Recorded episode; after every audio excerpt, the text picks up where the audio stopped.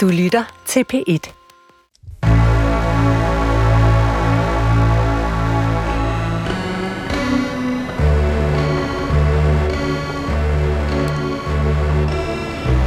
Du har ringet til Hemmeligheder på P1. Tak for din hemmelighed. Vi lover at passe godt på den. Min hemmelighed er, at jeg tror, at jeg er seksuel. Kort og godt. Velkommen til Hemmeligheder. Jeg hedder Sanne Sigal Benmoyal, og det her det var den første hemmelighed fra den telefonsvarer, du kan ringe til. Det eneste, du skal gøre, det er at ringe ind med din hemmelighed på 28 54 4000. Måske ikke, hvis du har en national hemmelighed. Fordi det er det, vi har snakket om hele ugen. Det er nationale hemmeligheder, måske internationale hemmeligheder. Kommer også der, hvis jeg har sagt noget forkert allerede. Men det er jo vores alle sammen, Claus Hjort Frederiksen, som sad på noget viden, som var hemmeligt. Og ikke bare hemmeligt, men sådan statshemmeligt. Og så kom han til at sige det. Eller måske kom han ikke til det. Måske gjorde han det bare, jeg ved det ikke. Og så brød fanden løs. Og så har vi talt om hemmeligheder. Om nogle af de største hemmeligheder i det her land. Men vi har ikke talt, altså vi har talt om dem, men vi aner stadigvæk ikke, hvad det er. Og det er jo det mest spændende. Jeg er ved at dø. Jeg sidder på det yderste af stolen hver dag. Og jeg får det nok heller aldrig at vide. Det er jo det værste af det. Det er ikke nationale hemmeligheder, vi skal tale om i dag. Vi skal tale om store og små hemmeligheder. Til at tale om hemmeligheder har jeg inviteret. Jeg vil kalde ham radiovært, journalist, satiriker faktisk også. Adnan Al-Adhami. Velkommen til programmet. Tak.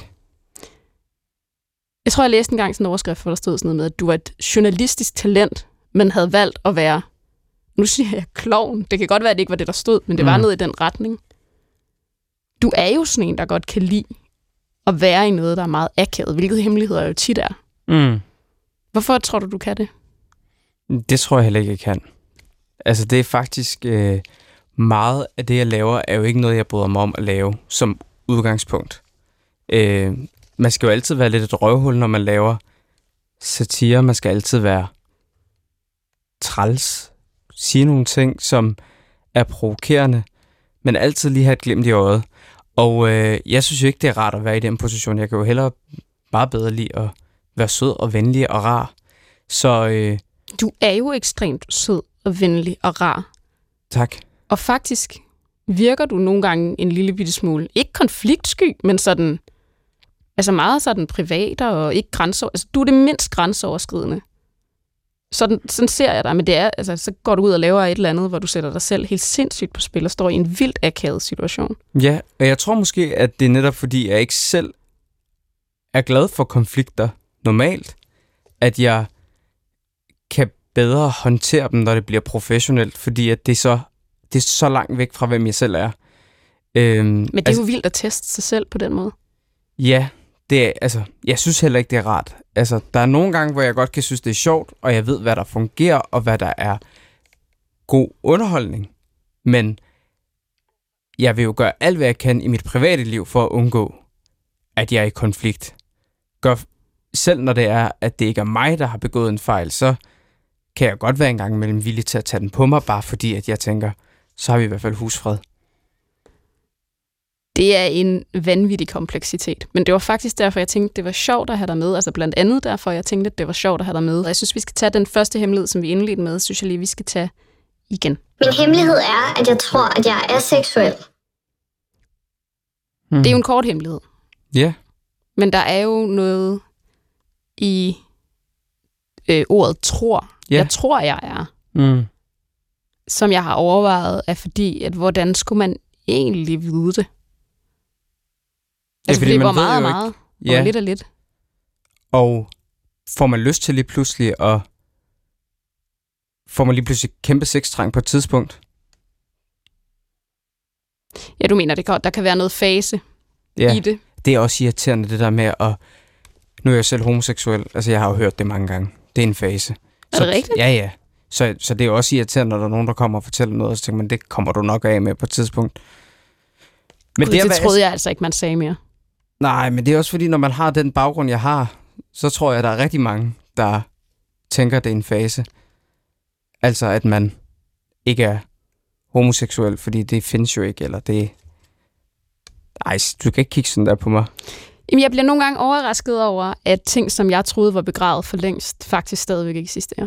Og jeg tror da også, det er derfor, hemmeligheder stadigvæk eksisterer. Altså programmet Hemmeligheder, det er jo fordi, at vi tror, vi er nået langt. Mm. Men det er vi jo ikke, og så er der jo ekstremt meget, der stadig er skamfuldt. Og Ja. derfor, Bliver det en hemmelighed? ja, ja. Men det tror jeg også. Og aseksuel er svært, fordi der kan man jo sige, der kan være faser af livet, hvor man måske er mere eller mindre aseksuel, fordi der er nogle andre ting, der optager en, eller man kan måske have det dårligt, eller... Og så er der jo også bare dem, som er aseksuelle, som du Mm. siger. Det, med, det er ikke en fase. Nej. Bare holder på retten til at være aseksuel. Men det at være aseksuel, er det det samme som ikke at have lyst til at have en kæreste også? Altså ikke at være forelsket, eller ikke have lyst til at have en livspartner? Eller Nej, er det, det kun tror jeg ikke. seksuelt? Jeg tror kun, det er en seksuel ting. Jeg tror, at man har lyst til intimiteten og, og til at dele livet med nogen, men jeg tror bare, at det er det seksuelle, man, man ikke har lyst til. Ja. Altså det ligger jo heller ikke meget fjern fra måske rigtig mange mennesker, den måde, de har et parforhold på, tænker jeg. Det tror jeg heller ikke. Det, Altså- altså, som jeg tror, at der er mange, der kan genkende at være mere eller mindre aseksuel. Ja. Altså fordi der er der mange gange, hvor jeg tænker, jeg har ikke øh, i en lang periode, hvor jeg ikke har lyst til at have sex. Men det bliver jo nogle gange, når det er, at man diskuterer det med sin, sin kæreste, så bliver det jo lidt et målestok i forhold til andre. Jamen, folk plejer jo at have sex så mange gange om ugen. Kan du godt se, det er unormalt, at vi ikke har sex? Ja, Øh. hvordan ved man det? Det er jo derfor, jeg tror, at ordet tror har skubbet sig ind i den her sætning, fordi jeg tror, jeg er seksuel. Det er jo også, jeg ved ikke, er det, jeg, jeg ved ikke, hvor det kommer fra, at man skal som udgangspunkt have lyst til sex. Fordi sådan har vi det jo ikke med alt muligt andet. Altså, vi har det jo ikke sådan med, at man forventer, at folk skal have lyst til alt muligt andet, men det er som om sex er sådan en, for at et parforhold er et godt parforhold, så har man sex. Og det kan godt være, der er nogle studier, der viser, at det er en rigtig, rigtig god måde at være partner på, men jeg tænker, jeg gad fandme også godt høre om de historier, hvor det er, at de bare ikke har noget fysisk. Men intimt. måske faktisk stadigvæk har et godt parforhold. Præcis. Den, den historie gad jeg også Ja. godt høre fortalt. Fordi Jeg det tror, er altid eksisterer. lige med, at det er dårligt, Ja, ja, præcis. og det er mangelfuldt. Ja. Men den historie, hvor man hører om parret, der ikke har sex, men har et godt forhold. Ring ind til det her program. Det er ikke en hemmelighed, så også. det kan godt være, at det måske er en dårlig idé, men jeg lover dig, at den podcast gider jeg godt høre. Vi skal lige have en øh, hemmelighed mere. Min hemmelighed er, at jeg altid har følt mig ekstremt populær. Og at mine venner var heldige, fordi de var venner med mig. Og har følt, at alle kan lide mig. Og hvis der er nogen, der ikke kan lide mig, så er det fordi, de gerne vil være mig. Og jeg kan ikke finde ud af, om jeg har sådan lidt ret, eller om det bare er indbilsk. Jeg føler bare, at der er ret mange ting i mit liv, der sådan har bevist, at jeg har ret. Ja, så hej. Altså, den skiller sig markant ud fra mange andre hemmeligheder. Mm. Altså, det er jo en person, der ligesom synes, at jeg har altid været populær. Altså, prove me wrong. Ja. Altså, hvis nogen ikke kan lide mig, så er det sikkert, fordi de misunder mig. Mm. Og jeg tror da, øh, jeg, jeg kender ikke lige den grundfølelse, må jeg indrømme. Nej. Og jeg gad godt vide, hvis nogen, jeg kendte, havde den grundfølelse. Fordi det er jo ikke noget, man siger højt. Og det synes jeg også er en rigtig god idé. Ikke at sige højt, Ja. siger du. Fordi det lyder, må man sige det i det her program, Ja. også når andre har betroet sig til os og sådan noget. Jeg synes, det lyder meget usympatisk. Og øh, derfor kan jeg godt forstå, at det er en hemmelighed. Fordi at øh, hvis der er noget, vi ikke kan lide, så er det, at, at folk siger sådan noget her. At alle elsker dem, og, og hvis de ikke gør, så er det fordi, at de er misundelige og gerne vil være det mig. Og det er vel også derfor, det er en hemmelighed. Ja. Og det kan jeg fandme godt forstå, det er. det er jo en svær ting at tage op i, i en samtale at sige, øh, øh, at når jeg tænkte, det er bare sjovt at se på mig, altså hvor populær jeg er. Altså jeg tænker, det er også en svær samtale at have, ikke? Fordi hvor leder den hen? Altså jeg, Jeg, Jeg jeg vil synes, også at- synes, det var mærkeligt, hvis der var nogen, der trak mig til side for at betro mig den her hemmelighed. Det jo, men kan du ikke hvordan jeg også godt se, at hvis du har det sådan, altså hvis du grundlæggende tænker, at du er en lidt federe person end så mange andre mennesker, Mm. men kan du ikke se, at hvis du selv synes, at du er i den position, Mm. så er det jo en bestemt måde at bevæge dig rundt i verden på, fordi så ser du jo på andre mennesker på en anden måde. At de er under mig. Ja. Og det er jo en hemmelighed. Altså, fordi det er jo en tænkning, som, som er kontroversiel. Altså, må at man man sige. ligesom er et, nu siger jeg, et overmenneske. Ja. At man selv synes, man konstant har fat i den lange ende. Og nu tænker jeg sådan, både dig og mig har jo en anden, også en anden kulturel baggrund. Er det ikke også særligt dansk, ikke om at synes, man er særlig fed? Jo, men jeg synes egentlig, det er meget universelt, at man er... Det kan godt være, at det at være ydmyg er en særlig dansk ti- ting. Janteloven er en særlig dansk Ja. ting. Men jeg synes, at det er meget klædeligt for mennesker at være ydmyg. Men jeg tror også, at det er en følelse, der er god at have, fordi at man... Jeg tror, mennesker med selvtillid har det dejligt, har det nemmere, har det godt.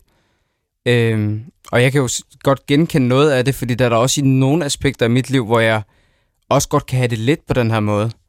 Hvornår? Jamen, det kan for eksempel være, at, øh, at jeg synes, jeg er øh, sammenlignet med en særlig flok mennesker, er vildt dygtig til, til mit arbejde, eksempelvis. Hvornår vidste du, du var god? Nu lyder jeg jo lige pludselig lidt som den type, som jeg ikke gider at lyde som. Øh, og, øh, og jeg har ikke nogen dato på, hvornår at jeg synes, jeg er god, og jeg synes, at jeg ser oftest lige så mange eksempler på noget, hvor jeg tænker, givet det var mig, der havde gjort det her. Men der er ikke sådan en eller anden episode i din karriere, hvor du tænker, der vidste jeg, at jeg havde fat i det helt rigtigt. Mm. Det, nej, det tror jeg. Altså, det, og det, jeg ved godt, hvad det er, du prøver på derovre. Hvad Og det, jeg prøver på? Ja, du prøver på at få mig til at lyde som den person, jeg lige før sagde, jeg ikke gad at lyde som. Og det prøver jeg faktisk lige at holde op med at være. Øh, fordi at det er okay at have de her tanker om sig selv, men jeg synes fandme, at det er også i orden, hvis man bare holder dem for sig selv, og ikke, øh, og ikke deler ud af dem. Øh, Og det er simpelthen også derfor, det er en hemmelighed. Så måske er det bare øh, at sende den her ind, og det er jo det, man kan med det her program. Man kan ringe ind, og så kan man lade være med at lytte til programmet. Kan du? Man kan bare ligesom sende den ud i universet, Ja. eller ind på en telefonsvar i det her øh, vidunderlige hus, vi kalder DR-byen. Og så kan man bare glemme det igen. Som du siger, det er nok ikke nødvendigvis en hemmelighed, du behøver at sige højt. nej, Den kan du bare have lige inde i, i hjertekammeret. Kan du bare tænke, så er sgu en fed person. Og nogle gange er det altså også dejligt at have hemmeligheder for sig selv. Altså, den person, jeg har flest hemmeligheder med, det er jo bare mig selv. Altså, jeg er jo ikke typen, der fortæller særlig mange hemmeligheder. Og jeg ved også, at jeg skal fortælle en hemmelighed om mig selv om ikke så længe. Og den har jeg heller ikke fortalt til nogen før øh, i går, hvor jeg talte med min kæreste om den, fordi jeg tænkte, nu skal vi lige brief lidt om, hvad, hvad, det, hvad det her går gået på. Men men jeg kan også godt lide folk, der ikke har brug for at dele alt og alting med hele verden, men at man faktisk også bare holder den for sig selv. Og det er selvfølgelig ikke en opfordring til ikke at sende nogle hemmeligheder herind. Det vil være en rigtig ærgerlig opfordring Ja. for os. Så lad os øh, gøre det klart. Send jeres hemmeligheder ind til os. Men som Adnan siger, der er også bare nogle hemmeligheder, du bare kan sende ind til os. Og så øh, går du bare videre ud af livet. Svej. Vi skal have en lytter igennem, som mm. har sendt en hemmelighed ind til os, og som så er igennem på telefon. Og jeg tror, jeg vil starte med at sige velkommen til programmet. Tak skal du have. Jeg tænker, at vi starter der, hvor du fortæller din hemmelighed. Øhm, jamen, den, den er den, at da jeg var 14 år, og det er lidt over 20 år siden, der øh, blev jeg udsat for et overgreb af en, jeg mødte øh, på den chatside, der hed, dengang hed den Forum, øh, men skiftede til at hedde Ofir.dk. Øhm, Det er jo en hemmelighed i sig selv. Ja, det er det. Øhm, og det er en hemmelighed, jeg har haft i, i mange, mange år. Øhm, fordi jeg faktisk ikke rigtig forstod, hvad det var, der skete for, for et par år siden. Øhm, hvor jeg startede i terapi. Øhm, og øh, ja, Jeg tænker, at vi skal prøve at gå ind i hemmeligheden, men hvis vi lige skal Ja. starte et sted, hvor vi prøver at forstå, hvad, det, hvad ligesom optakten til det var, så Mm. siger du, at det startede på, på den her platform, som, som Ja. især nogen fra, tror jeg, fra vores generation kender, Ja, som, Ja. som O4, øhm, som jo Ja. var sådan et chatsted, da internettet var meget ungt. Det var nemlig meget ungt. Det var meget ungt, og det var noget Det med, at man... på skolecomputerne, Hmm, fordi det var der, der var computer og internet, ikke? Så, øh, så det var helt i, i begyndelsen af det store net. hvor Øhm, du heller ikke faktisk ligesom kendte, du kendte ikke rigtigt nettet, altså du brugte det, men var ikke bevidst om det. Nej, det var man ikke. Hvad bragte dig ligesom, vores. hvad bragte dig ligesom ind på, øh, på de her skolecomputere? Altså, hvad var det, der ligesom dragede dig mod den der platform? Øh, altså, det var jo helt vildt spændende. Øhm, at få kontakt til nogen. Altså, og man, og man vidste jo ikke, hvem det var, fordi det var jo, der var jo ikke profiler, man skulle oprette eller noget. Man loggede direkte ind på, på en chatside og kunne forsvinde igen øh, med det samme. Så, øh, så folk kunne bare sige, at de var hvem som helst. Øh, og hvem er det så, du, kontrol. hvem er det så, du møder derinde? Jamen, jeg møder, hvad jeg tror, øh, da vi startede med at skrive, øh, en, en dreng, vil jeg sige, fordi jeg var 14, og han skulle være det samme. Øhm, og, og vi begyndte at skrive sammen, og, og dengang, altså det var også nærmest i mobiltel- mobiltelefonerne kom, så, øh, så, så aftalte vi bare, hvornår vi skulle chatte igen i, i det rum. Øhm, og det stod på længe, og så, så gik der måske et halvt år. Så fik jeg en mobiltelefon, og så blev det til, til skriverier der. Ikke? Men, men der gik, jeg kan ikke huske, hvor lang tid der gik, men der gik noget tid, og så indrømmede han, at han var 18 år. Øhm, og det, altså, jeg tænkte ikke videre over det. Øhm, Nej, I chattede bare lidt frem og tilbage. Og... Ja, ja, det gjorde vi. Øhm, og så gik der et års tid, og så, øh, så blev jeg 15, og så, øh, så tog jeg ind og skulle besøge ham. Øh, Hvordan var du op til det møde? øhm, jamen, jeg var jo spændt, fordi jeg var jo, altså, vi havde jo skrevet og snakket sammen i et år, øh, nærmest hele tiden. Øh, så han var jo også, altså han var min fortrolige øh, ven, kan man sige. Jeg havde en kæreste, og, som jeg var meget, meget glad for, men, øh, men stadigvæk altså draget af ham. Øh, også øh, seksuelt. Øh, så, så jeg vidste ligesom godt, altså, hvad det nok ville ende med, når jeg tog ind til ham. Men, Mm. øh, men øh, ja. Men så da jeg kommer ind, og han henter mig ved, ved stationen, øh, jeg ved, hvordan hans bil den ser ud. Det har han fortalt, så den er nem at kende. Så jeg havde ikke set ham. Altså, det var jo ingen øh, Mm. kamera og telefoner. Og, altså, så, så jeg vidste ikke, hvordan han så ud.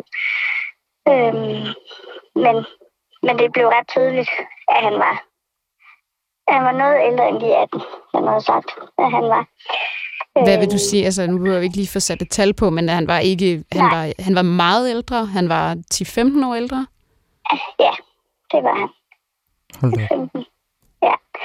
Øhm, og, og det får han sagt sådan helt, altså som bare henkastet, øh, som om det er en mindre detalje. Øhm, Er du chokeret der? ja, men, men samtidig, jeg har tænkt sådan meget over, hvad, altså, hvorfor jeg ikke måske reagerede kraftigere, men, men et eller andet sted, altså, at han havde, hvad hedder det, det tror jeg, det hedder groomet, Mm. faktisk mig i, i så lang tid, så jeg tror egentlig, jeg har tænkt det som om, at, at det var fordi, han så gerne ville have mig, og var bange for, at jeg så ville afvise ham, hvis jeg vidste, hvor gammel han var. Så jeg så det måske mere som en, altså, en smiger nærmest, at, at han var blevet nødt til at lyve, fordi han havde været bange for, at jeg ville afvise ham. Ikke? Jo. Øhm, men øh. Så, så jeg tog med ham øh, ind i lejligheden, og så, øh, og så gik det meget hurtigt derfra til, altså lige så snart døren blev lukket, så, øh, så flåede han mit tøj af. Øhm, og så, så stod det ligesom på, i, hvad jeg føler timevis. Okay. Øhm, Gav du udtryk, gav du udtryk for, at du havde lyst? Nej. Det var altså, jeg frøs. Mm. Sådan helt klassisk. Ja. Øhm, ja. Der var ikke, altså, der var ikke noget kys, der var ikke noget, Mm. altså, der var ikke noget varme eller kan sådan, det var bare ind, og så låste døren, og så, så gik han i gang, ikke? Øhm, og det, altså, det var så voldsomt. Øhm, og stod på i så lang tid, til sidst så fik jeg blodnæse, da vi var inde i, i seng. Øhm, så, og, altså meget voldsom blodnæse, så jeg blødte ud over, ud over det hele. Øh, og så blev han meget gal. Og så smed han mig ud. Øhm, og så kunne jeg tage toget tilbage til, hvor jeg kom fra. Og der stod Øh. du, du var omkring de, de 15, Jeg var 15. Ja, og du jeg står 15 år. med dine ting smidt ud af en lejlighed. Ja. Og Et sted, har, hvor jeg faktisk ikke ved, hvor jeg hvad gør du herfra? Øhm, jamen, jeg finder tilbage. Øh, jeg finder tilbage til, til den station. Øh, det spørger mig, øh, og kommer, kommer derhen. Øh, og så tager jeg bare hjem og lader, som om jeg har været inde og besøgt min veninde. Men Så- jeg er først hjem. Altså, Så det var det, dine forældre troede, altså dine forældre troede, at du var et andet sted? Ja, ja, ja. Der var ikke nogen, der vidste, at jeg tog derinde. Hvorfor ikke? Fordi at jeg havde en kæreste på Mm. det tidspunkt. Mm. Øhm, så, øh, så det var det var også dengang en stor hemmelighed, at jeg skrev sammen med ham. Sagde du til dem, da du kom hjem? Det gjorde jeg ikke. Jeg har ikke sagt det til nogen. Ved de det heller ikke i dag? Øh, de er døde, så det ved vi ikke, nej. Og de nåede aldrig at få det at vide? Det gjorde de ikke. Så hvis du tænker på den 15-årige pige, der kommer hjem efter en så brutal oplevelse, som du har Mm. haft der, Mm. kan du huske, hvad du gør? Altså, går du i bad, sætter du dig ned, går du ind i sengen? Nej. Altså, jeg, jeg tror, jeg går i seng, fordi på det tidspunkt, der følte jeg det ikke. Altså, jeg var i chok, men jeg havde slet ikke tanken om, at jeg var blevet voldtaget. Altså, det, det var slet ikke. Altså, det var mig, der var taget med op, og jeg havde ikke sagt nej. Og, altså, jeg tænkte bare, okay, det er åbenbart sådan, det er. Øh, og det er også sådan, at jeg har i mange, mange år levet øh, med mine seksuelle, altså øh, og intime relationer, har været derefter. Hvad mener du med det? Øh, jamen, jeg mener, at jeg har altså søgt ekstremer. Både fordi, at øh, min evne til at mærke, øh, altså, det dejlige ved sex, og, og jeg var kun 15, men jeg havde en kæreste dengang, og det var så fint og rent og uskyldigt. Og den der følelse, I kan måske ikke genkende den, men, men, men den har jeg aldrig, altså, den kommer aldrig nogensinde tilbage. Øh, heller ikke i dag. Øhm, og den, altså, den har jeg nok jagtet øh, lige siden. Øh, og samtidig har jeg også bare altså, været sammen med mænd, der har gjort forfærdelige ting, men hvor jeg selv har bedt om det. Øh, Føler du, det var Ja, den hændelse, der ligesom definerede ja, dit det, sex? altså, det, kan jeg, ja, det kan jeg jo se, når jeg kigger tilbage. Altså, det var ligesom, det var der, det knækkede. Øh, Hvad er det, du, når du siger, at jeg har selv bedt om det? Hvad er det, du selv har bedt om? Øh, jamen, jeg har selv, altså jeg har søgt mænd med et mørke ind i, øh, som, som har været meget hårde. Øh, og de har nok, altså det har ikke været i en kontrolleret form, øh, fordi så kan det være rigtig fint. Øh, men, men det har jeg. Jeg har bare set nogen, som ikke havde kontrol over sig selv. Mm. Øh, Men hvordan kan det være, når du lige har haft, eller da du var 15, havde en oplevelse, hvor du tænkte, det var utrygt? Hvor, hvordan kan det være, at du søger tilbage til det samme? Jamen, i en eller anden form, altså for igen at kunne mærke noget. Øh, fordi når man bliver følelsesløs, så bliver man desperat. Øh, Så det var følelsen af at kunne mærke et eller andet? ja, ja. Lige præcis, for jeg kunne ikke mærke liderlighed eller lyst, eller den der varme og kilden i maven, og altså, det forsvandt dengang. Øh, så det eneste, jeg kunne mærke, det var, hvis jeg blev slået, eller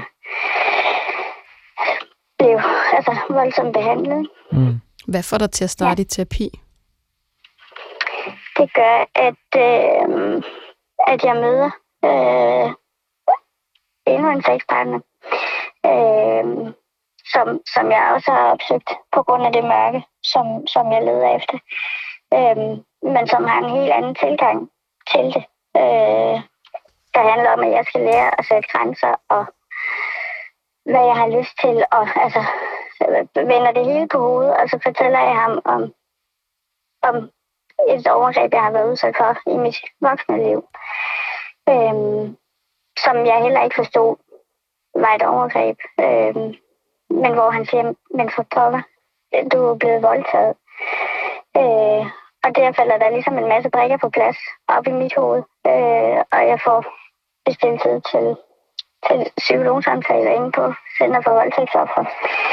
Øh, og så kuglegraver vi jo ligesom hele mit, mit liv. Øh, og, og kommer til den første episode. Øh, og, det, og det er der, at, at det går for mig. Jeg Hvad der tænker, skete dengang, og hvad, altså, hvad konsekvenser det har haft. og hvordan...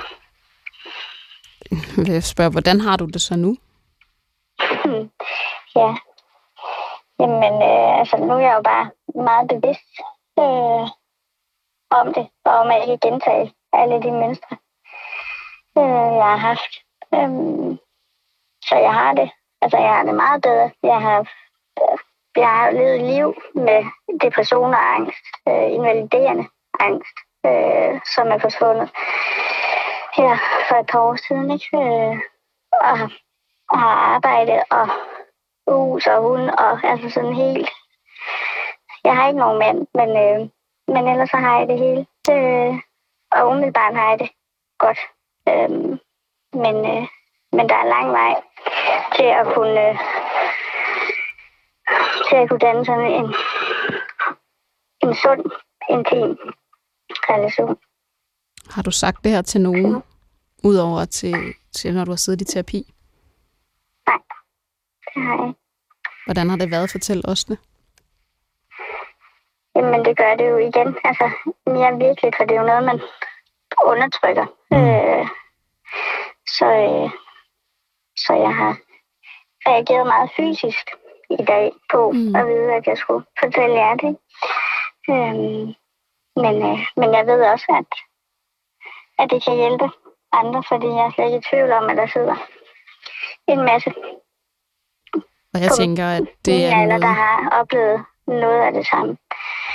og jeg tænker nemlig lige præcis det, du nævner der, det er jo noget, mm. som jeg i hvert fald ved fra de beskeder, Mm. jeg har modtaget, at øh, Ja. da internettet var meget nyt, og især Ja. den der O4-platform, altså helt specifikt den, Ja, er der ja, virkelig, virkelig mange, der har haft ekstremt grimme oplevelser. Altså Ja. virkelig mange Ja. historier om, hvordan meget, meget unge kvinder, som har siddet og chattet uskyldigt. Måske også fordi, de, var, de synes, det var spændende, eller de var pirrede ja, af det. ja, ja, det er lige præcis det. Nogle skriver om, at de har sådan, ligesom trygtestet deres seksualitet på fire, ikke? men det er jo noget helt andet. Ikke? Altså, det, er jo, det var Ja. jo på nettet, og, Ja. øhm, og der er jo langt fra, at nogen har siddet og gjort det til at så mødes, men jeg må sige, at de fleste historier, jeg har hørt i løbet af den seneste uge, øh, Mm. har været altså ligesom dine, når de så har mødtes med dem i virkeligheden. Og det er Ja, jo øh, ja. ekstremt tankevækkende. Det er det. Det gør det jo faktisk til en, nu siger jeg det lige, det gør det faktisk til en principiel historie. Det gør, Ja. at din historie og din episode er jo, er jo din, men den er en del af Mm. noget meget større. Ja. Og jeg håber, at internettet er blevet et bedre sted siden nu 4, fordi det var virkelig det vilde vesten. Men øhm, Ja, jeg det tror det. stadigvæk, det er noget, man skal tale med sine teenager om. Det er det. Helt bestemt. Tusind tak, fordi Det du bare- delte. Det var så lidt. O4. Mm. Jeg kender det overhovedet ikke. Nej, du er for ung. Ja, det kan Ja. ja. være. Har du chattet på nettet? Jeg har været meget på Arto. Jeg tror, det er det samme. Altså, jeg tror, det var, hvad kan man sige, det var forløberen til, til Arto. Ja. Så det var jo ligesom, sige, det var jo ligesom endnu mere, det vi vidste. Mm. ikke? Eller vi vidste endnu mindre, hvordan vi brugte nettet på det tidspunkt. Ja. Jeg synes, det er vildt, at øh, hun siger, jeg har ikke sagt nej, og derfor betragter jeg det ikke som en voldtægt. Fordi, at det er jo ikke så lang tid siden, at det var det, voldtægt betød, at hvis du ikke har sagt nej.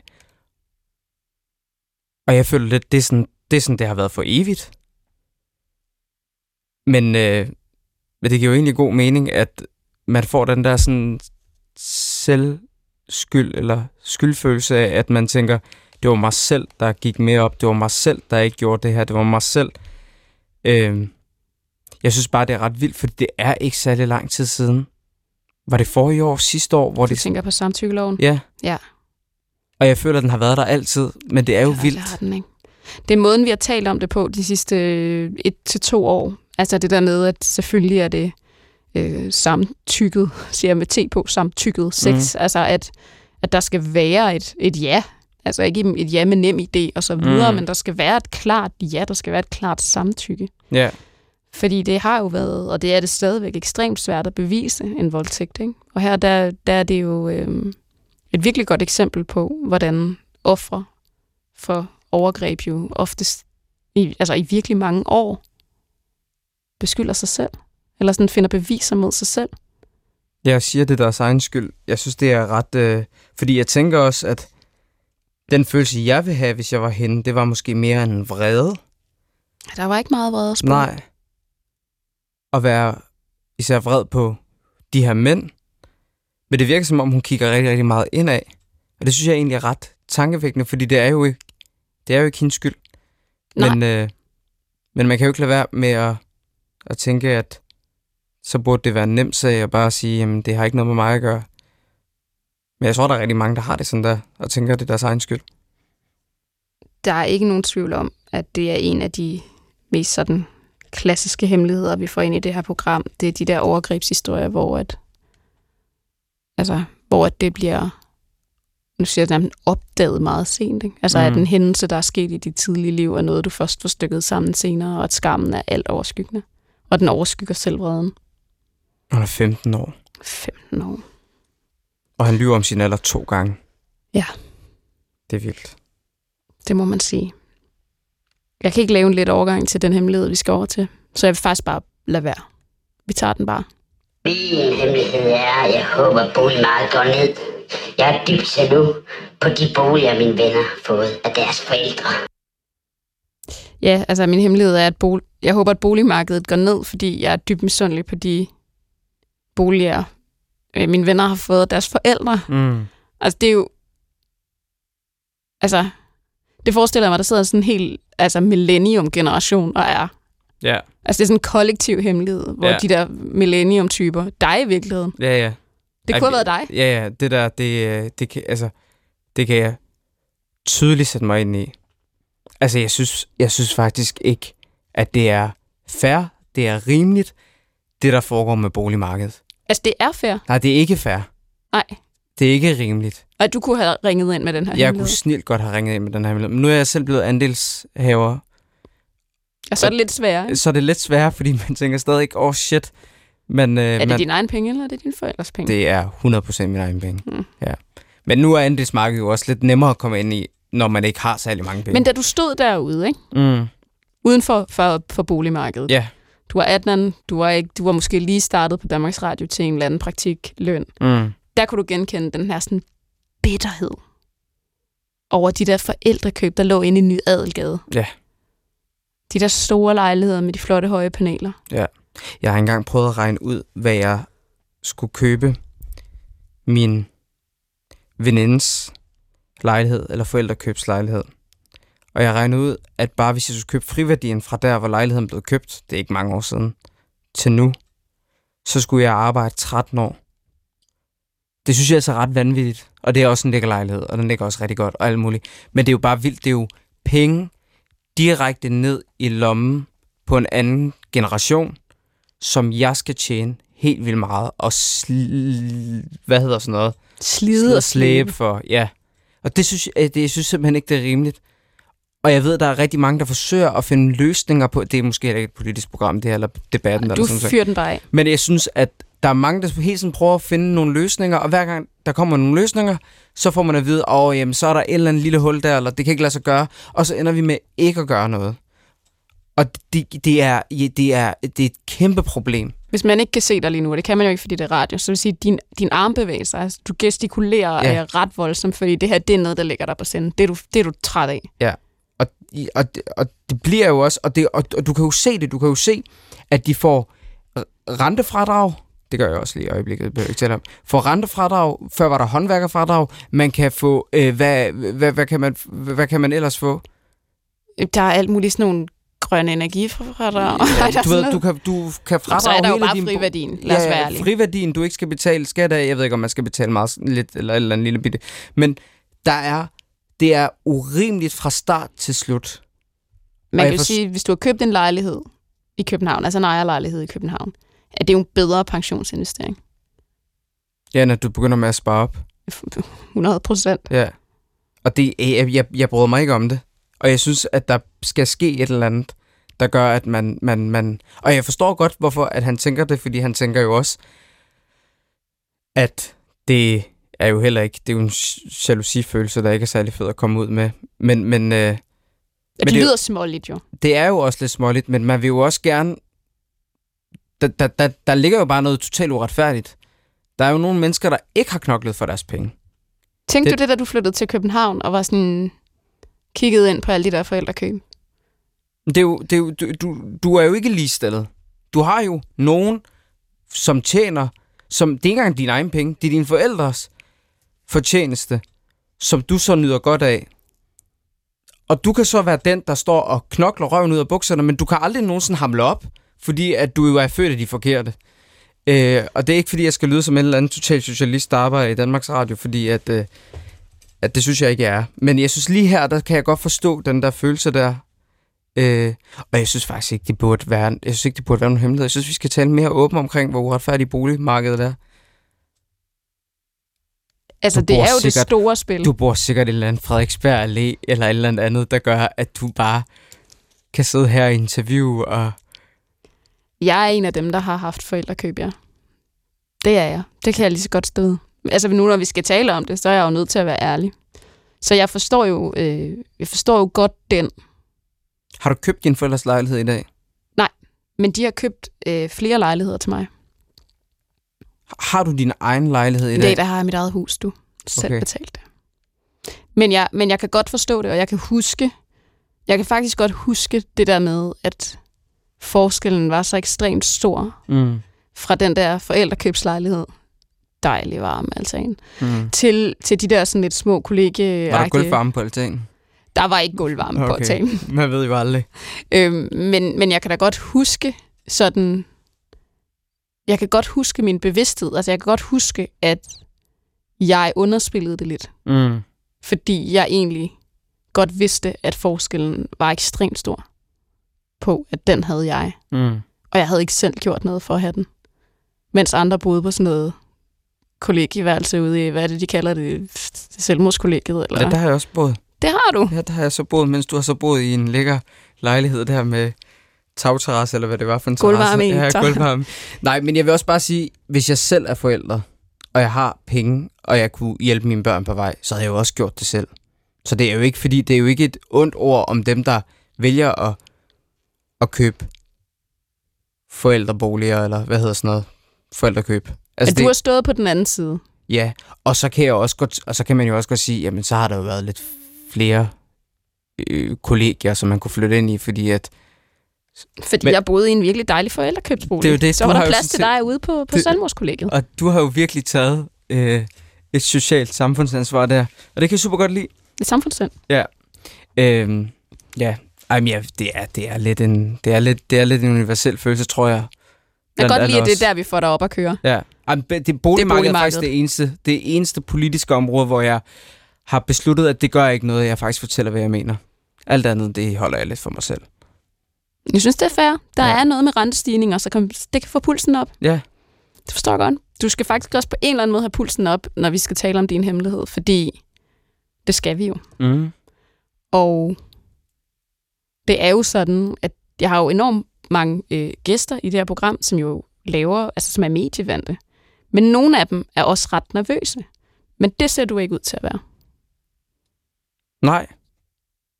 Skulle jeg være nervøs, eller hvad? Nej, men nogen kan ikke lide at skulle fortælle deres egen hemmelighed. Nej, det kan jeg jo heller ikke. Nej, det men nu har vi jo også slået fast, at du kan ikke faktisk lide at lave det arbejde, du laver Nej. særligt tit. Så det er jo meget godt. Ja. Det ligger jo i forlængelse. Ja, ja. Jamen, jeg kan ikke... øh, Jeg, jeg har rigtig mange hemmeligheder for mig selv. Ja. Har du Øh, nogen, du går i graven med? Ja, ja. Det tror jeg, jeg gør. Og jeg, jeg kan mærke, at tid er med til at, at øh, afsløre hemmeligheder. Hvad, hvad mener du med det? Jamen, når der går lang nok tid, så kan jeg godt fortælle noget. Du bearbejder det i et stykke tid selv. Ja, fordi lige pludselig så kan man jo begynde med at grine af det. Altså, når man har gjort noget, som man, som man tænker i dag er lidt mere en bagatell. Er det den gode gamle regel om, at humor er tragedie plus tid, der lidt gælder der? Ja. Ja. Og det er det samme lidt med hemmeligheder, tror jeg. Mm-hmm.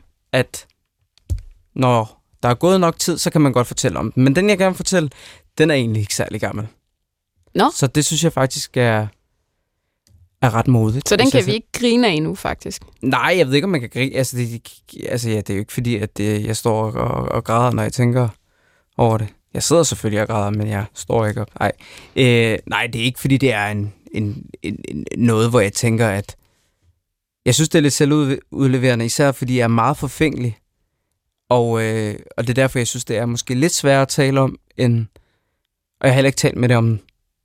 Jeg har ikke talt med det om nogen. Med, Nej. eller med nogen hedder det. Du talte med din kæreste om det i går, men Ja. det var jo for at informere ham, inden du Ja. gik nationalt. Ikke, jeg gik Jeg national. tænker, det er Ja. fair nok. Og øh, der, han var pisse cool, så det var ikke engang... Altså, jeg tror også, det er det, nogle gange har man lidt op i sit hoved, tænker man, at det er det er værre, end det er. Og der er også nogen, der vil lytte derude og tænke, jeg føler, at jeg taler den lidt for meget op, kan jeg mærke. Fordi så vild er det altså heller ikke. Nej, jeg synes, du taler den lige derhen, hvor den skal være. Eller det ved jeg jo ikke, for jeg kender den ikke. Nej. Jeg prøver bare at være fødselshjælper. Ja. Jeg prøver bare at føde en hemmelighed. Skal jeg bare gå i gang? Jeg synes, du skal gå i gang. Ja. Jamen, altså, noget af det, som jeg aldrig har fortalt til nogen, udover lige i går, det er, hvor meget jeg spiser i smug. Og så tænker man, er det en lille Snickers bare, du spiser? Nej, det er på vej på arbejde, to croissanter. På vej øh, i arbejde, spiser lige en Snickers, måske en kokostop. Men ikke sammen med andre alt det her foregår fuldstændig alene og bevidst. Altså, det, skal, det er i de skjulte. Øh, går ned og spiser i kantinen eksempelvis. Tager en kæmpe portion. Nogle gange en lidt mindre portion, for ikke at virke som den, der ikke har selvkontrol. Går op igen i caféen kort tid efter. Spiser en kage eller to. Måske lige øh, en sodavand med på vejen.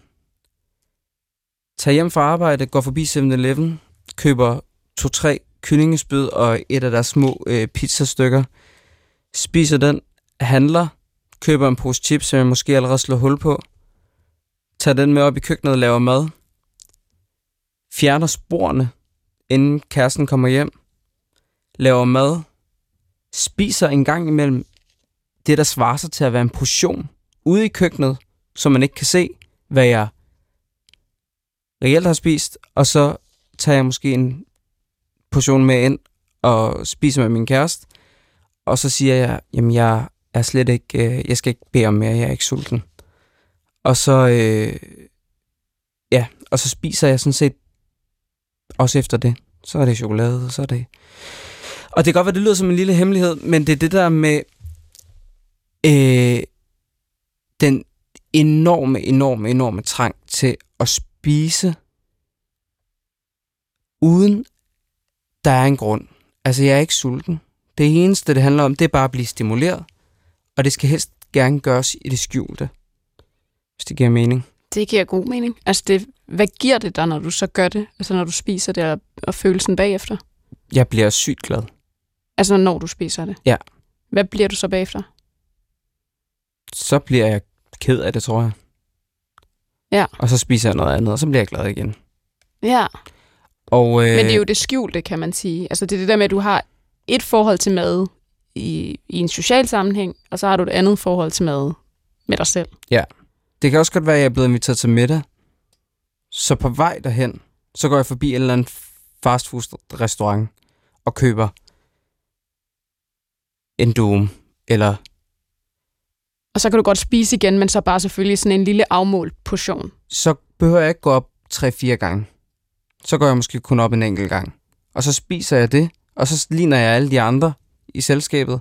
Så på vej hjem, så kan det være, at jeg går forbi den samme doombar og køber igen en doom.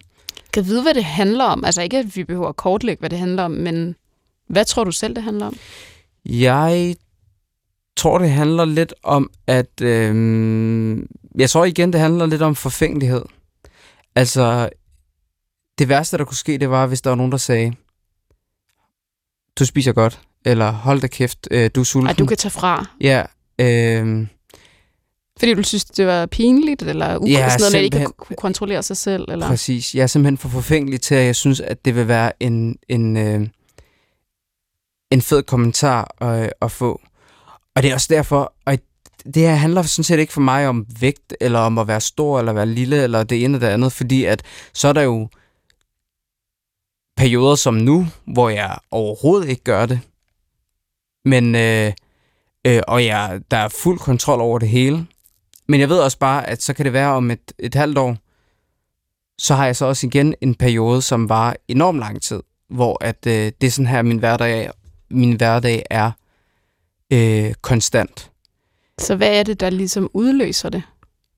Jeg tror, det er øh, følelsen af at blive stimuleret. Altså, jeg bliver glad af det. Jeg har lyst til det. Så er det i perioder, hvor du ikke er stimuleret? Altså er det perioder, hvor du er ked af det og mangler den stimuli? Eller? Ja, Det gad jeg godt at sige, at det var bare det, det handlede om. Det er det ikke engang. Altså, det kan også godt være, at jeg har haft en vild god dag, men det ændrer jo ikke på, at det er en vane.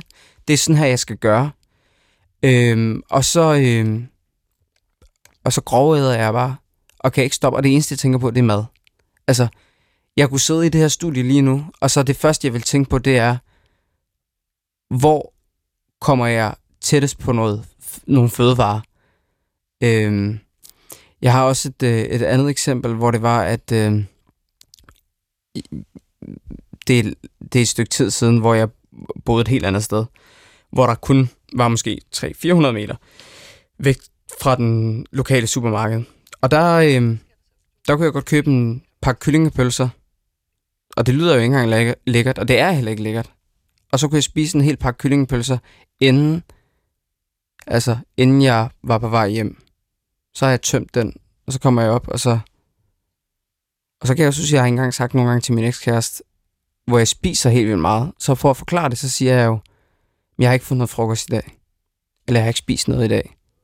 For ligesom at retfærdiggøre, hvorfor jeg, jeg lige pludselig har fået et kæmpe, øh, hvad hedder sådan noget? Ja, sådan et ædeflip, tror jeg, Ja. man kalder det. Eller sådan. Det hedder vel også, det har vel et ord, jeg tror, det hedder sådan noget binge eating, eller sådan noget. Ja. Altså, jeg tænker, at det er jo, det er jo den der undvielsesadfærd, eller det hemmelige omkring det, der er interessant, ikke? Fordi Mm. mm. du kunne jo også bare sige, at jeg elsker mad. Eller sådan, jeg tænker bare på mad. Men det er jo, fordi der er et eller andet, du synes, der er forbundet med det, som er sådan lidt skamfuldt eller hemmeligt, ikke?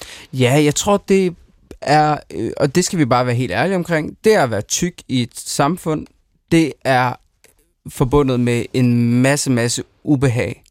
Folk ser meget, meget ned på en, øh, og, øh, og ikke nok med, at folk, der, der, der, der vejer meget, eller er tykke, både skal lide med, eller have, have hvad kan man sige, alle de sådan, sundhedsmæssige risici, der er forbundet med det, og hele tiden få at vide, hvor farligt det er, så skal de også blive slået oven i hovedet med, at de er mindre kloge og mindre intelligente mennesker.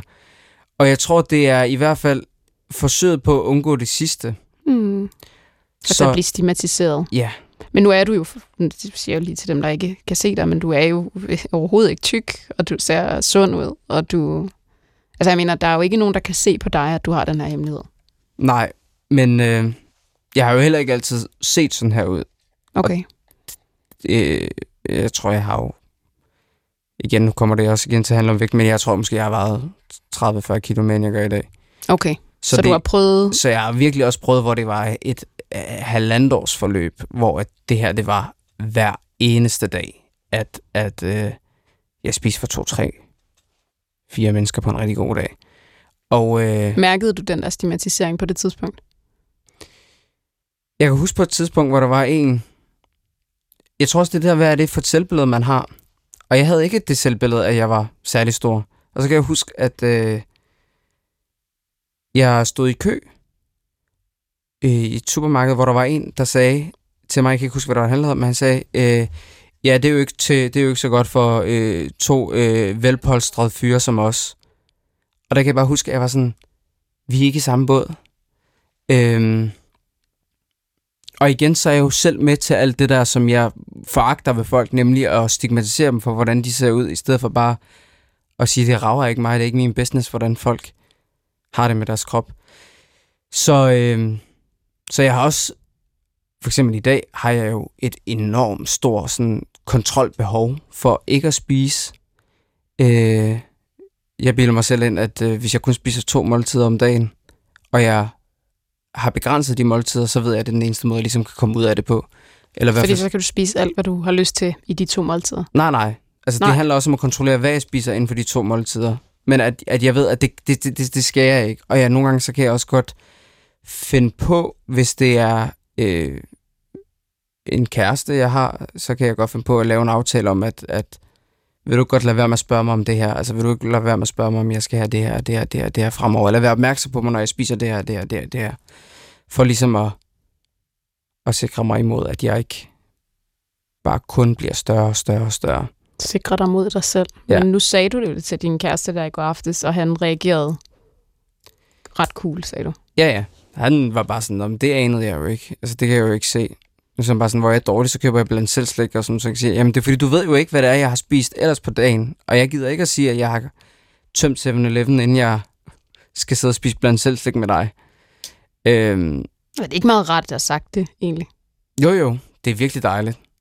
Og så er han jo også en kæmpe support, så det er også bare sådan, det er ikke en... Der er ikke... Øh... Og han er jo også, altså han er jo pisselig glad med, om jeg vejer det ene eller vejer det andet, siger han. Siger han. Ja. Nej, det er fordi, han er den rigtige kæreste. Altså, han øh, tænker, han er meget forelsket i din person. Ja. Og jeg tænker sgu, at en person øh, er ikke rigtig afhængig af vægt. Det var man måske en gang mere. Jeg ved ikke. Det er som om, man slipper det lidt med alderen. Det kan godt være, at det ikke betyder særlig meget. Jeg ved, at mad, altså og forhold til mad, er noget, som vores lyttere øh, ofte har hemmeligheder omkring. Og jeg ved, at lige så snart, at vi har hemmeligheder omkring det her, så får jeg en masse beskeder. Så det er ekstremt generøst af dig at, at dele den her hemmelighed. Du kunne sikkert have taget alle mulige andre med, men jeg vil faktisk sige, at noget af det, der resonerer mest derude, det er mad. Altså, at det er svært. Forhold til mad er ikke let. Og det øh, kan man sige, det samfundet jo gør det heller ikke lettere. Altså den, den stigmatisering, vi, øh, vi snakkede om. Og jeg er også lidt bange for, at når jeg fortæller sådan en historie her, for som jeg sagde før, det at have en hemmelighed er oftest forbundet med noget, der er forkert. Jeg vil bare gerne sige, at jeg synes ikke, det er forkert, hvis det er, at man godt kan lide at spise mad. Jeg tror bare, at for mig at se, der synes jeg bare, at øh, jeg, jeg har, det, jamen jeg ved ikke, hvordan jeg skal, få, fordi man kommer jo bare til at lyde tykfobisk, og det vil jeg bare sige, det, det er jeg ikke. Og, øh, og det kommer man alligevel til at lyde, selvom man siger, det er man ikke. Øh, men det er det der med, at fordi at man er vant til, og også fra barns ben, altså det første, jeg fik at vide, når jeg så min familie, det var, ikke engang, har du det godt? Hvad har du lavet, eller et eller andet? Nej, det var bare en evaluering af, om man har taget på eller tabt sig. Øh, og det ene, det kommer med komplimenter, det andet, det kommer lidt med, med sådan løftet pegefinger. Der er den uskik, at man oftest kommenterer på folks udseende som det første. Jeg aner ikke, hvorfor. Måske er det sådan netop den der akavhed af ikke at vide, hvad man skulle sige. Men jeg kender rigtig godt det der Mm. med, at folk kommenterer på ens udseende som det første. Og det tror jeg nærmest er ligegyldigt, om man er tynd eller tyk eller midt imellem.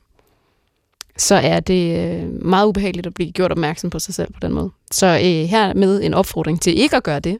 Spørg, hvordan folk har det. Mm.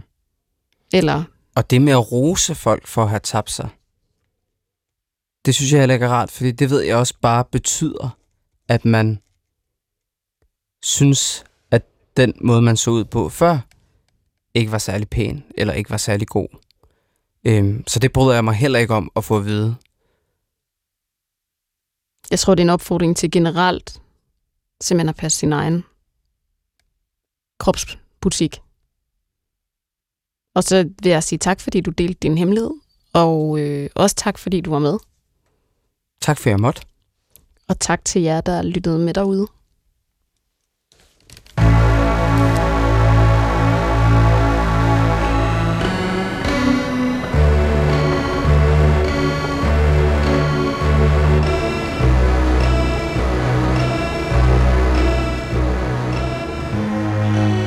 Har ringet til Hemmeligheder på P1. Tak for din hemmelighed. Vi lover at passe godt på den. Gå på opdagelse i alle DR's podcast og radioprogrammer. I appen DR Lyd.